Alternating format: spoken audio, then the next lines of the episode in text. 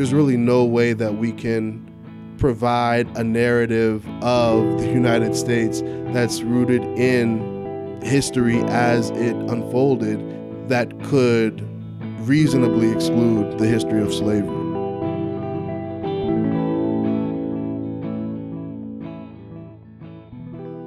It's hard to imagine any understanding of American history that doesn't account for the practice and legacy of slavery. But in this conversation, scholar Tony Perry sits down with me, Chris Gratien, to talk about one area of the U.S. historiography that has rarely dealt with the issue of slavery environmental history. We'll talk about the approach of material ecology as a window onto the past, and we'll explore the environmental history of slavery as it appears from the perspectives of enslaved peoples. Join us.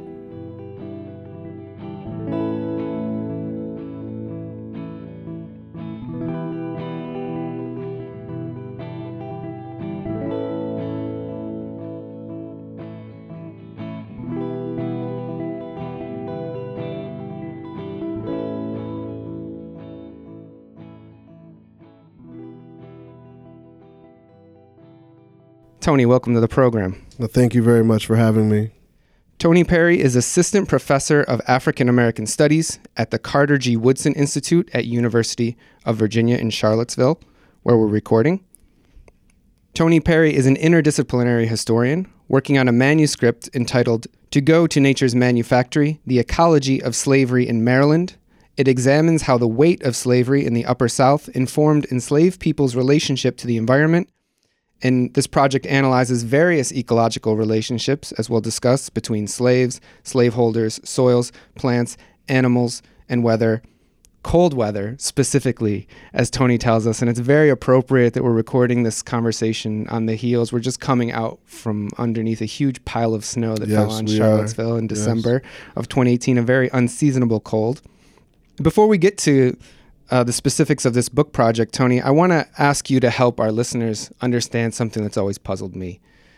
Environmental history of the U.S. is extremely important. There's a rich environmental historiography. Yet, there isn't much written on the relationship between environment and slavery. Why do you think that is? Why has this been absent? And why do you think it needs to change?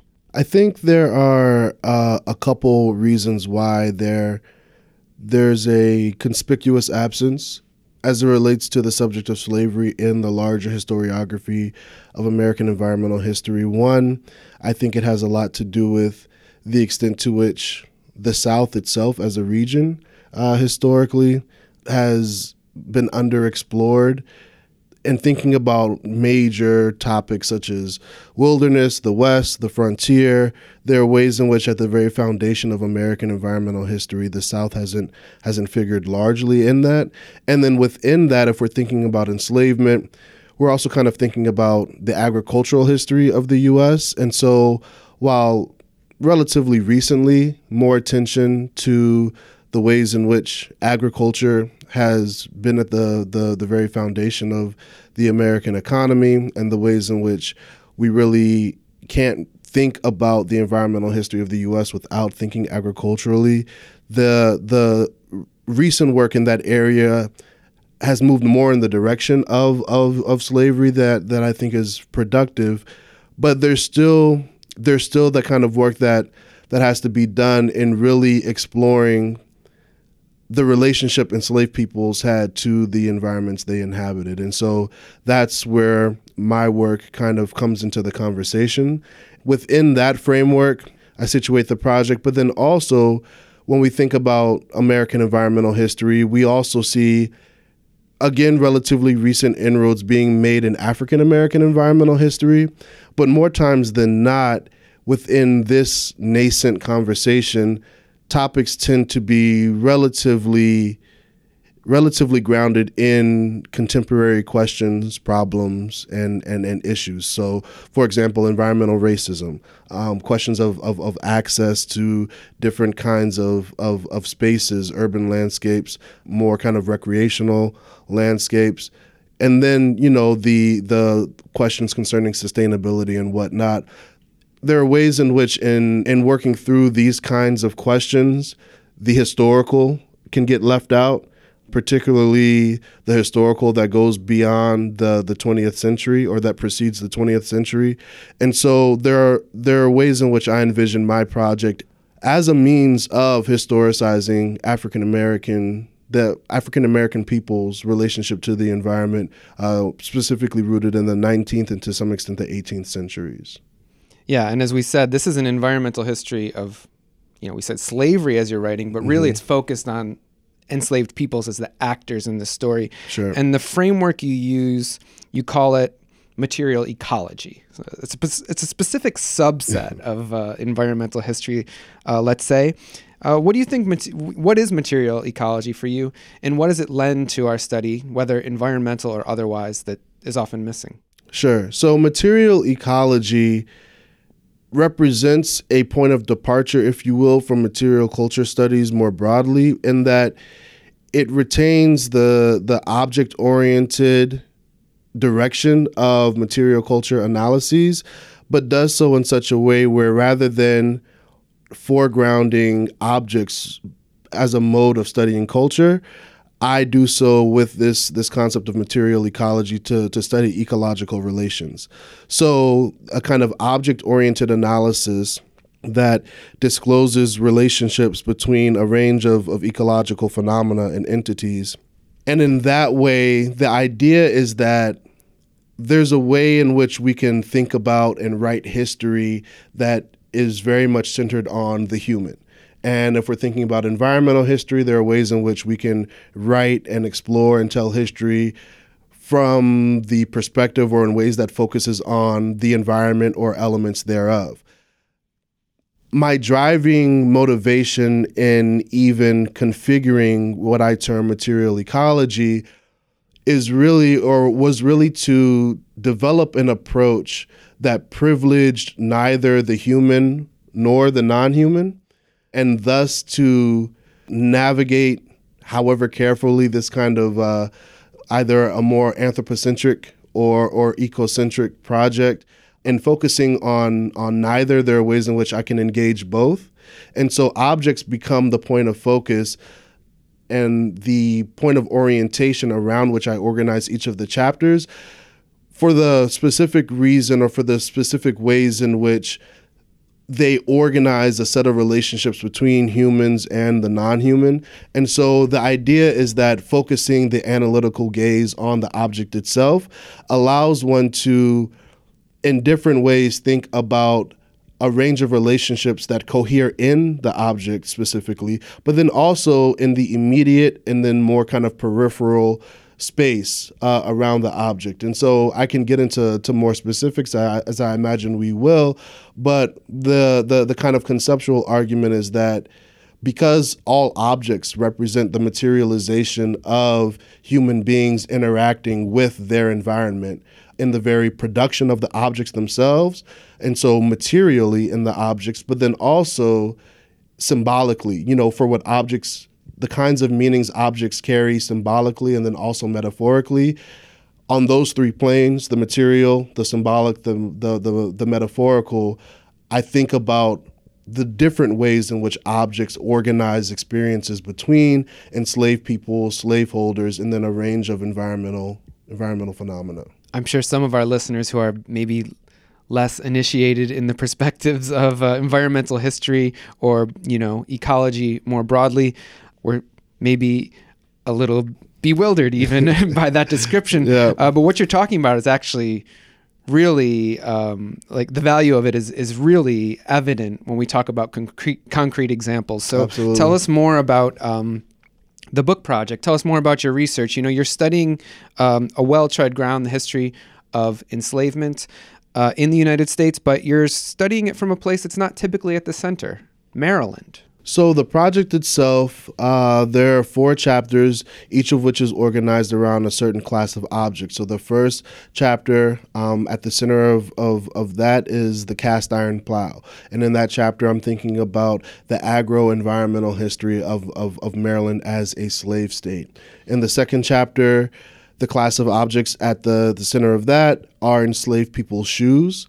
And so in that chapter, in ways that I can elaborate on, I am thinking specifically about enslaved people's relationship to the climatic environment, specifically cold weather, and the different ways in which shoes as a oftentimes inadequate or altogether absent provision for enslaved people contributed to the extent that enslaved peoples suffered in colder parts of the year, which was oftentimes most evident at the site of their of their feet. Um, thinking about just being in cold weather for extended periods of time with either no shoes or insufficient shoes that um, provided warmth or, or, or protected from water.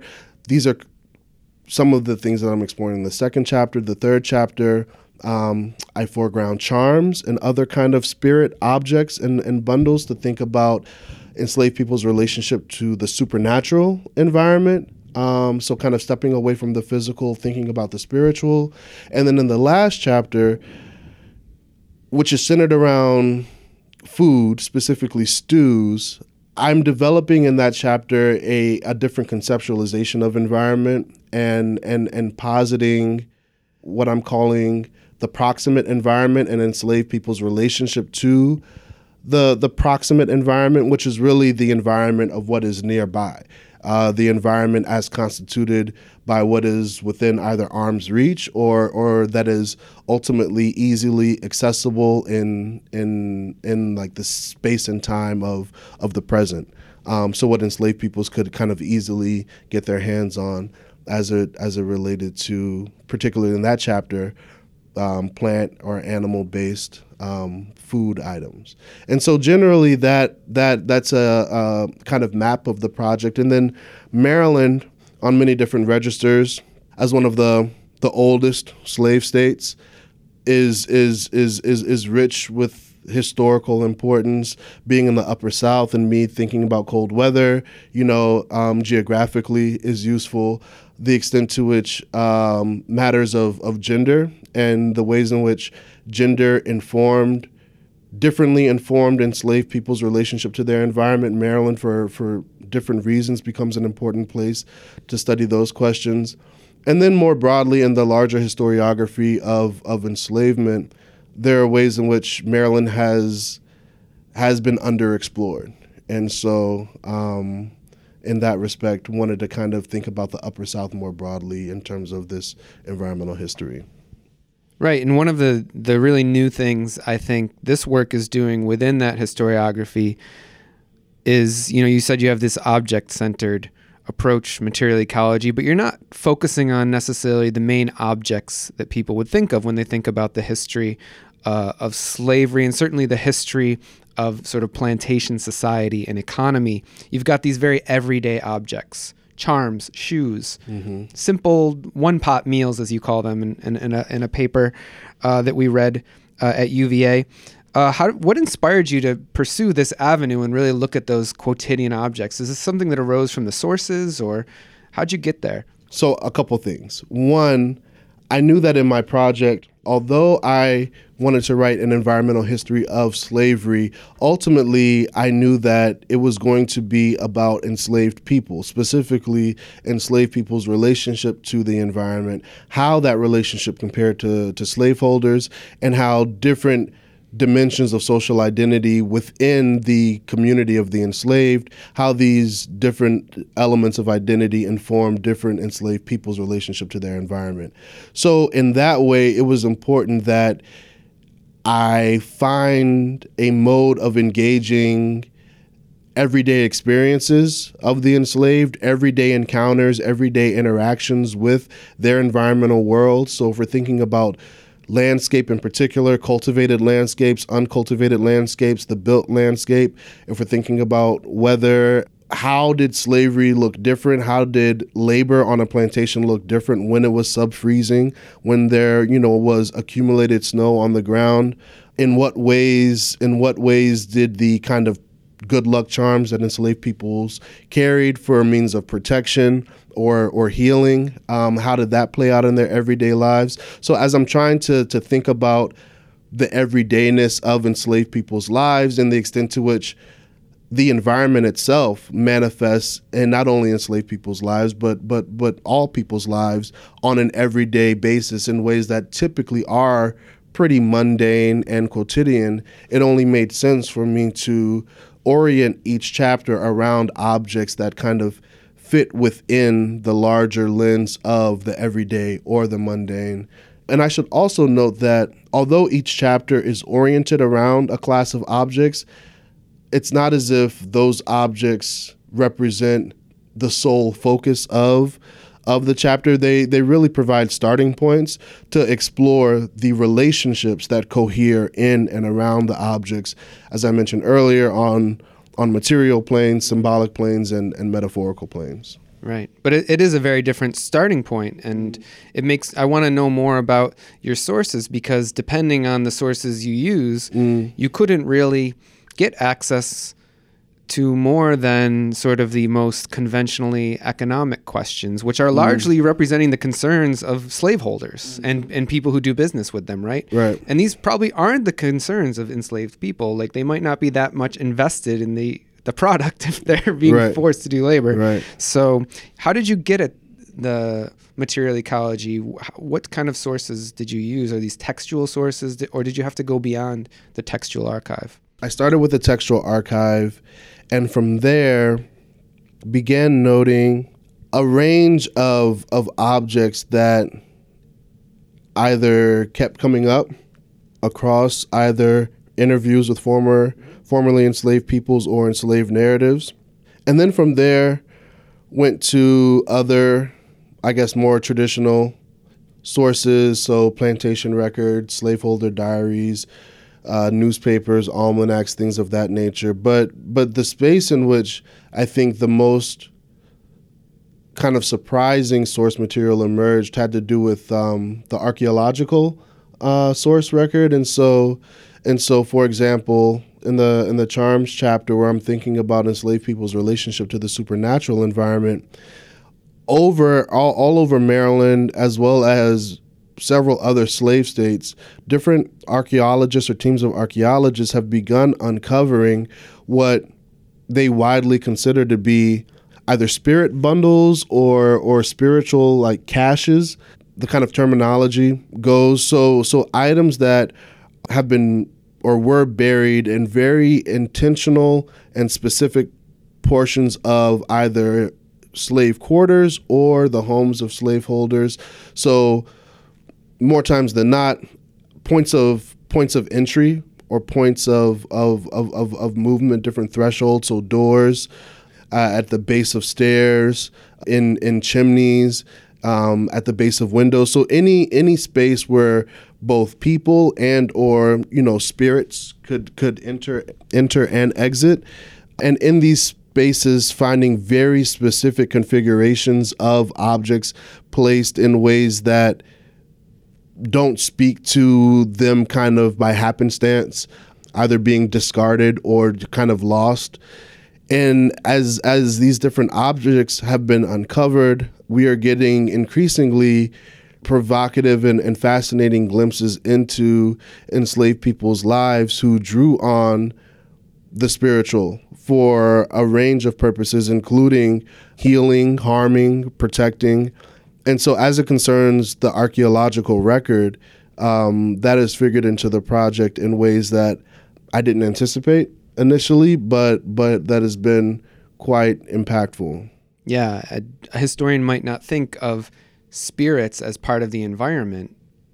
That's not you think about water, soil, these types of things that are typically the object of environmental studies, but you know, environment is constructed by the people who live in it. And of Absolutely. course, that's, a, that's something that comes out of trying to look at the material culture of the lived spaces of enslaved people, which is not to say that these are trivial items that are only relevant to those people. As I understood from your work, slaveholders were conscious of the supernatural world uh, that enslaved peoples like believed in and were in touch to, in mm-hmm. touch with, and these could be polit- political objects in some cases. Absolutely, absolutely, and and it's also important to note. So while many of the objects, while many of the objects are in some way related to conjure, conjure related practices, or what some other scholars call hoodoo, there are ways in which, in just like the broader spectrum of spiritual or religious belief, the supernatural manifests um, in the in the everyday. So if we think about Judeo-Christian uh, practices um, and the kind of um, icons or objects that that that attend or associated with um, more more traditional faith systems.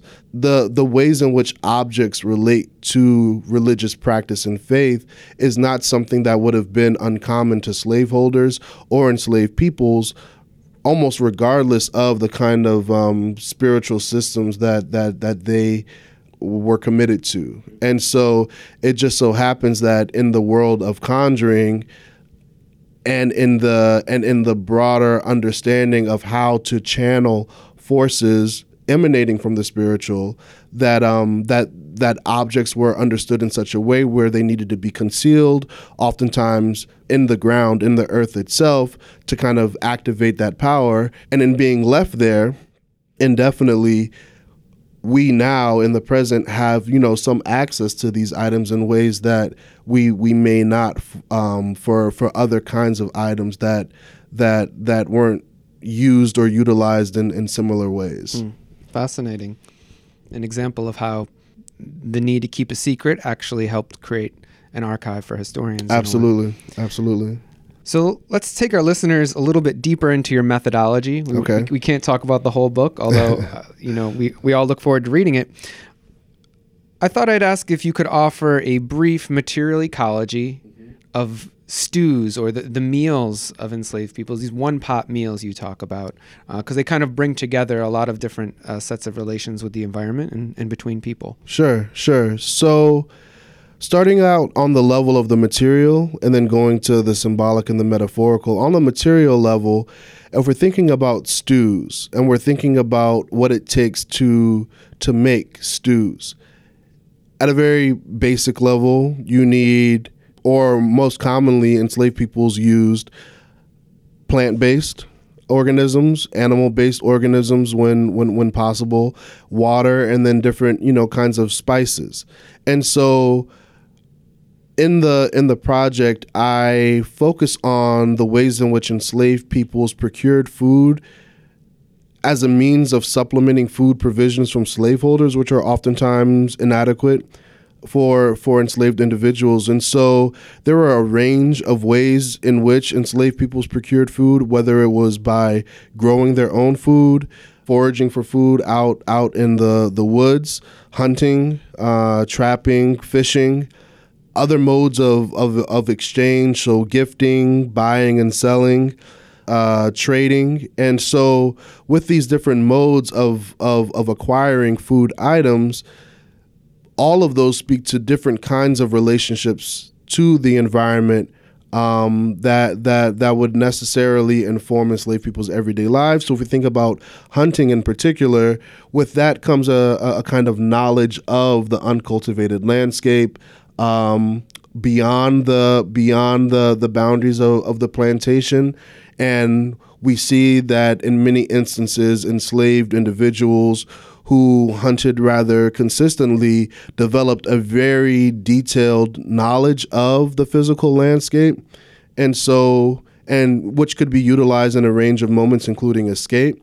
And so, in thinking about all of what went into the pot of stew and the and the different kinds of relations to the environment that that these items speak to um, represents a kind of like material like the material basis for my my own analysis. On a more symbolic level stew stands in for represents really food in general that enslaved peoples consumed. And when we're thinking about food itself food necessarily speaks to enslaved people's relationship to, to plants and animals, whether it's cultivating, you know, crops or like raising animals, but then also the extent to which the environment itself is being metabolized in the process of consuming food, the ways in which enslaved peoples are, the ways in which their lives are intimately tied to the cultivated and uncultivated environment by way of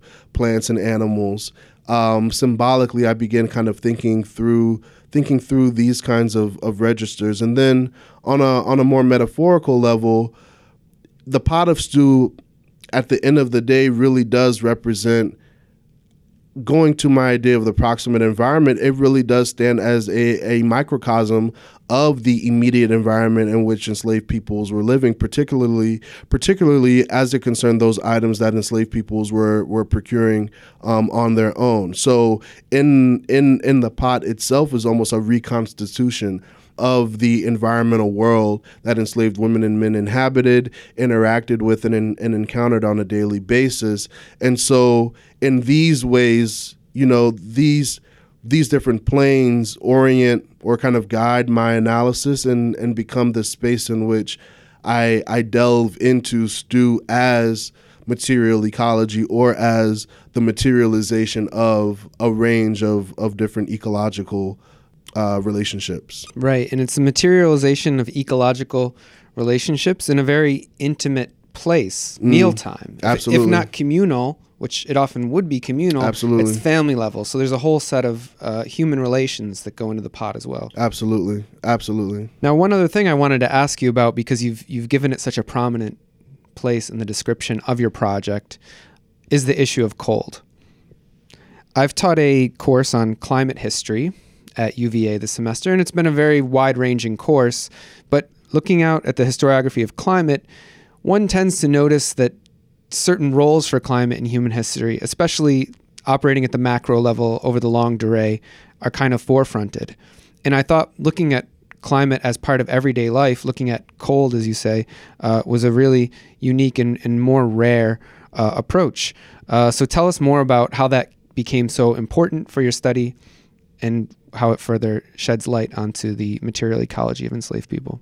The focus on enslaved people's experiences in cold weather emerged from something that I recognized relatively early in the in the research for for this project, and that was the extent to which slavery was represented as a discursively represented as a hot weather institution um, the extent to which when we're thinking about movies, television, even even books, this almost kind of given image of an enslaved person, an enslaved person picking cotton under the let's say watchful gaze of an overseer with the sun out and kind of like beating down on them as a almost quintessential image of enslavement where for a substantial proportion of enslaved people, there were portions of the year where that just you know couldn't be the case. Um, not only because you know cotton wasn't the staple crop across the the slave South, but also because in many slave states there were portions of of the year where let's say like right now in in Charlottesville where there's snow on the ground, where you know temperatures dipped below freezing, where the cultivation of crops either s- slowed down or, or or ceased altogether.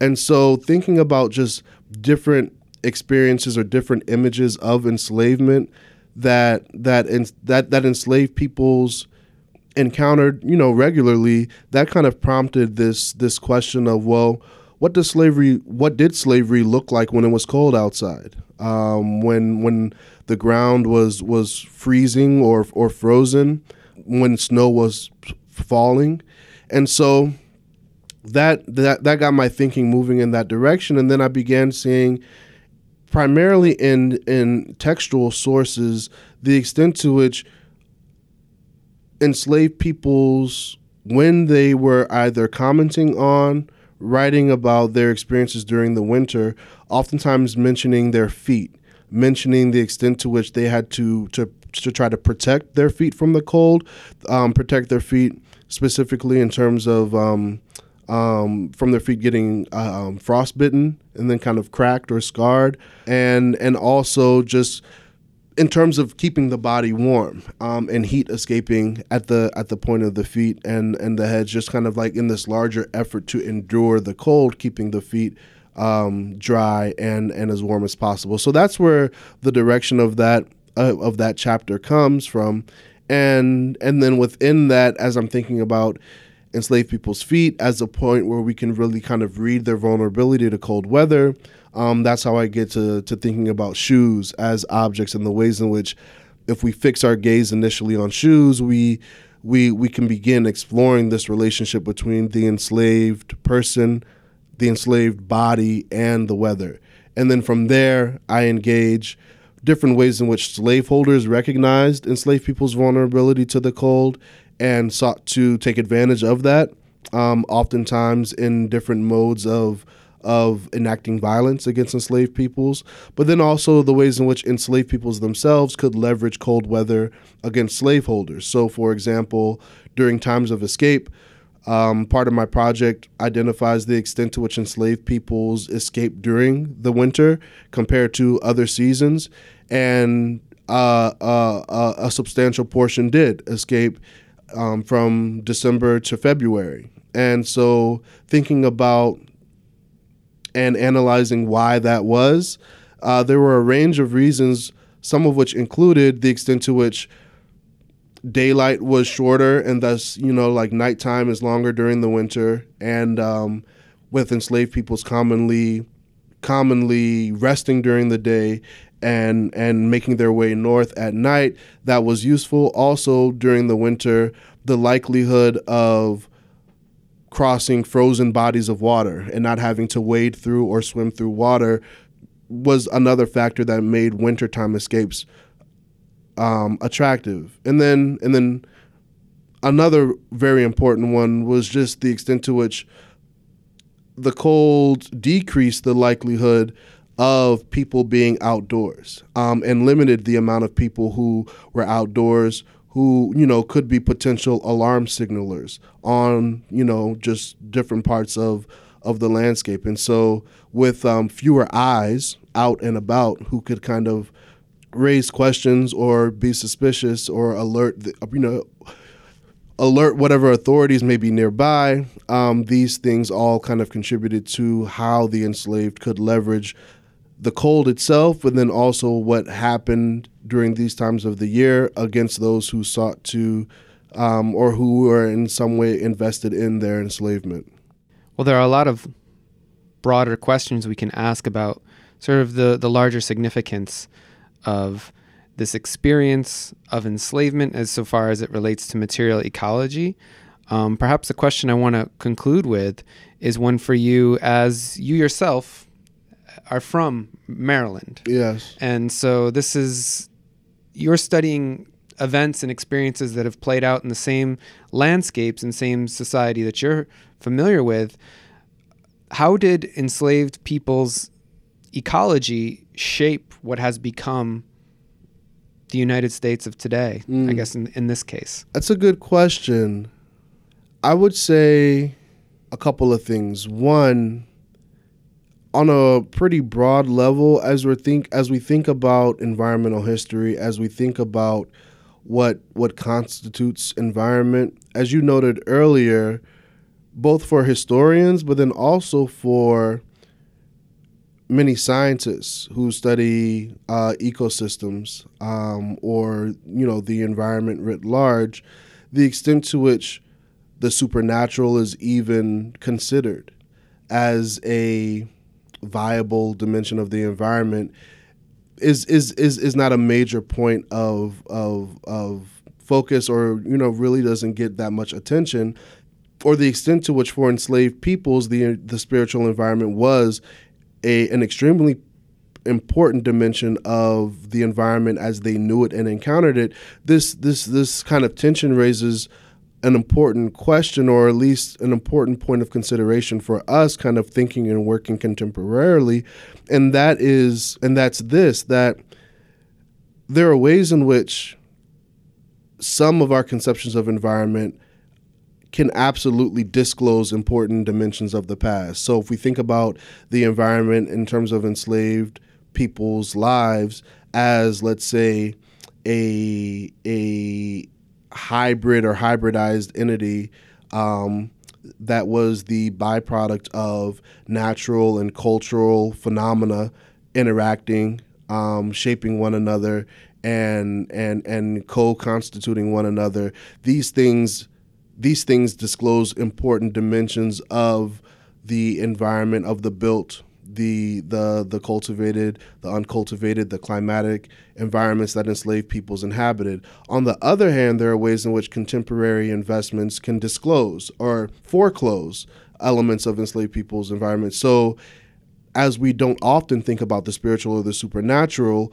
one may not be inclined to think about that in relation to enslaved peoples or even peoples today who who who invest in some way, shape, or form in a supernatural environment as an important element of, of, their everyday lives. So these questions of of definition and conceptualization, I think, uh, on a on an analytical level, come to the fore and and and and invite a kind of reckoning with.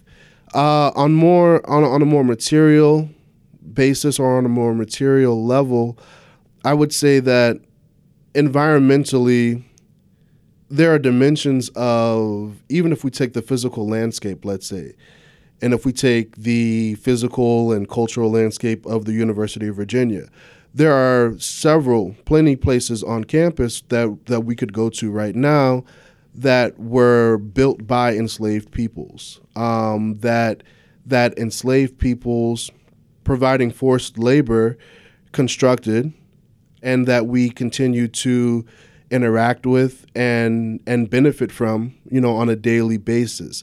And in that way this environmental history or this ecology of slavery is not rooted squarely in the past. It, it continues to exert itself over time into the present and will continue to do so even if we got to the point where all physical dimensions of, let's say, the University of Virginia or the United States of America, even if we got to a point where where where where like the physical record itself uh, didn't speak to or was kind of like erased from you know just the the the the the present day when we think about culture when we think about the economical when we think about the history of the United States leading up to the Civil War and beyond, there's really no way that we can provide a narrative of the United States that's rooted in history as it unfolded that could reasonably exclude the history of slavery. There are, and so there are different levels at which we can kind of think about the very present history of enslavement in the U.S., and then specifically the very present environmental history of slavery in the U.S. Well, Tony, thank you for coming on the program. Thank you for having me. I had a great time. We also want to thank our listeners for tuning in. Check out our website, OttomanHistoryPodcast.com. We've got a bibliography up there. Tony's provided us with some of the key uh, background reading uh, for understanding uh, this work. That's all for this episode. Join us next time.